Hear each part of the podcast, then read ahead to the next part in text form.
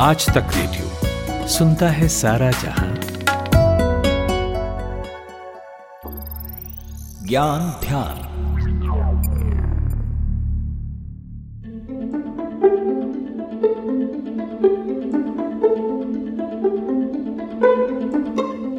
आपने अक्सर देखा होगा कि जब संसद में कोई बिल यानी विधेयक पेश किया जाता है तो संसद से लेकर सड़क तक उस पर चर्चा, आलोचना या वाहवाही शुरू हो जाती है, खासकर तब जब वो सीधा सीधा आम आदमी से जुड़ा हो।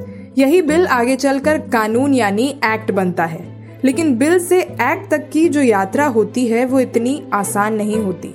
क्या होते हैं बिल, किस तरह बनते हैं वो कानून, आज के ज्ञान ध्यान में मैं साक्षी राय आपको ये सब कुछ बताऊंगी। वैसे तो ये प्रक्रिया काफी लंबी होती है क्योंकि पूरी संसद मिलकर इसे अंजाम देती है, जिसमें लोकसभा, राज्यसभा और राष्ट्रपति होते हैं। चलिए सबसे पहले बात करते हैं कि विधेयक होता क्या है। आसान भाषा में अगर मैं आपको बताऊं तो बिल या विधेयक का मतलब होता है किसी भी कानून का कच्चा रूप या ड्राफ्ट। लेकिन केवल ड्राफ्ट कागज पर होना काफी नहीं, जब तक उसे संसद में पेश ना किया जाए तब तक वो बिल नहीं कहलाता। ये ड्राफ्ट बनाना भी कोई आसान काम नहीं। इस एक ड्राफ्ट को बनाने के पीछे नेता, ब्यूरोक्रेसी और विशेषज्ञों की काफी मेहनत होती है। एक एक बिंदु पर महीनों विचार होता है। फिर इस कच्चे स्वरूप को केंद्रीय मंत्रिमंडल के पास भेज दिया जाता है, जहां प्रधानमंत्री से लेकर मंत्री तक इसकी बारीकियों पर चर्चा करते हैं। जैसे ही मंत्रिमंडल यानी कैबिनेट इसे पास कर देती है तब इसे लोकसभा या राज्यसभा में रख दिया जाता है और इस तरह कानून बनने की पहली चरण की शुरुआत यहाँ हो जाती है। अब बात करते हैं कि जब ये बिल सदन के पटल पर रख दिया जाता है उसके बाद क्या होता है। तो दोनों में से जिस भी सदन में इस बिल को रखा जाता है वहां इस बिल की एक एक कॉपी सांसदों को दे दी जाती है और फिर बिल को समझने और पढ़ने के लिए भी सांसदों को कुछ दिन का वक्त दिया जाता है। फिर कुछ समय बाद संसद में बिल पर चर्चा होती है, बहस होती है, प्रश्न पूछे जाते हैं, उसके जवाब दिए जाते हैं, शंका का समाधान होता है, रायशुमारी होती है, यानी बिल को बेहतर बनाने की पूरी कोशिशें की जाती है। यहाँ ये जानना भी आवश्यक है कि जरूरत पड़ने पर बिल सेलेक्ट कमेटी को भी भेजा जाता है। जी हाँ, ये समिति कुछ चुनिंदा सांसदों की एक टीम होती है जिसमें न केवल सत्ता पक्ष बल्कि विपक्ष के सांसद भी होते हैं।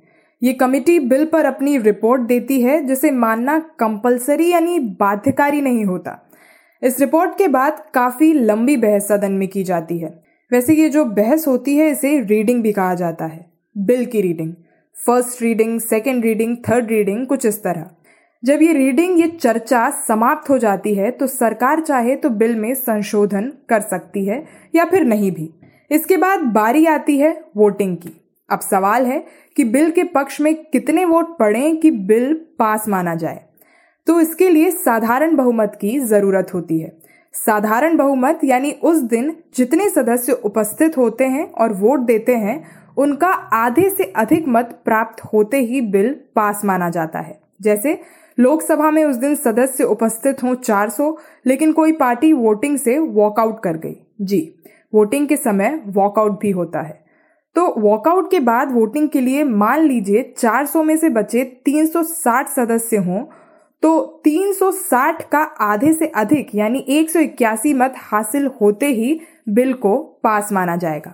इसलिए सदन में जब सत्ताधारी दल प्रचंड बहुमत से आता है तो उनके भीतर साधारण बहुमत वाले विधेयकों को तमाम विरोधों के बाद भी पास करवा लेने का आत्मविश्वास होता है। इसके बाद एक सदन में बिल पास होते ही दूसरे सदन में भेज दिया जाता है। दूसरे सदन में विचार विमर्श होता है। यदि मान लीजिए दोनों सदनों में सहमति नहीं बनती, जो कि बेहद कम ही होता है, तो भारतीय संविधान के अनुच्छेद 108 में संयुक्त अधिवेशन का प्रावधान मौजूद है, यानी ज्वाइंट सेशन। सब एक साथ बैठते हैं। इस प्रक्रिया पर अब संयुक्त रूप से अपनाई गई वोटिंग की जाती है। अब तक भारतीय इतिहास में 3 बिल ज्वाइंट सेशन में पास हुए हैं। पहला डाउरी प्रोहिबिशन बिल जो कि 1961 में हुआ था। दूसरा the banking service commission repeal bill 1978 और तीसरा the prevention of terrorism bill 2002 में। वैसे जब बिल दोनों सदनों से पास हो जाता है तो इसे राष्ट्रपति के पास सहमति के लिए भेज दिया जाता है। राष्ट्रपति आमतौर पर उस पर हस्ताक्षर कर देते हैं, लेकिन यदि राष्ट्रपति को लगता है कि बिल में कुछ खामी है तो वो पुनर्विचार के लिए एक बार बिल लौटा सकते हैं। लेकिन जब सदन संशोधन या बगैर संशोधन किए फिर से उस बिल को पास करके भेजता है तो राष्ट्रपति के लिए अब इस पर अपनी सहमति देना अनिवार्य हो जाता है। राष्ट्रपति के साइन होते ही बिल कानून का रूप ले लेता है और इस तरह एक बिल के कानून बनने की प्रक्रिया यहाँ पूरी होती है। यहाँ जो भी प्रक्रिया मैंने आपको बताई है वो सामान्य बिल के लिए ही थी। उसे मनी बिल या संविधान संशोधन बिल के साथ जोड़कर ना देखें, क्योंकि उसकी प्रक्रिया इससे थोड़ी अलग होती है। उस पर भी बात करेंगे, लेकिन फिर कभी। आपको आज का ज्ञान ध्यान कैसा लगा हमें जरूर बताइएगा। हमारा ईमेल आईडी है radio@aajtak.com। धन्यवाद।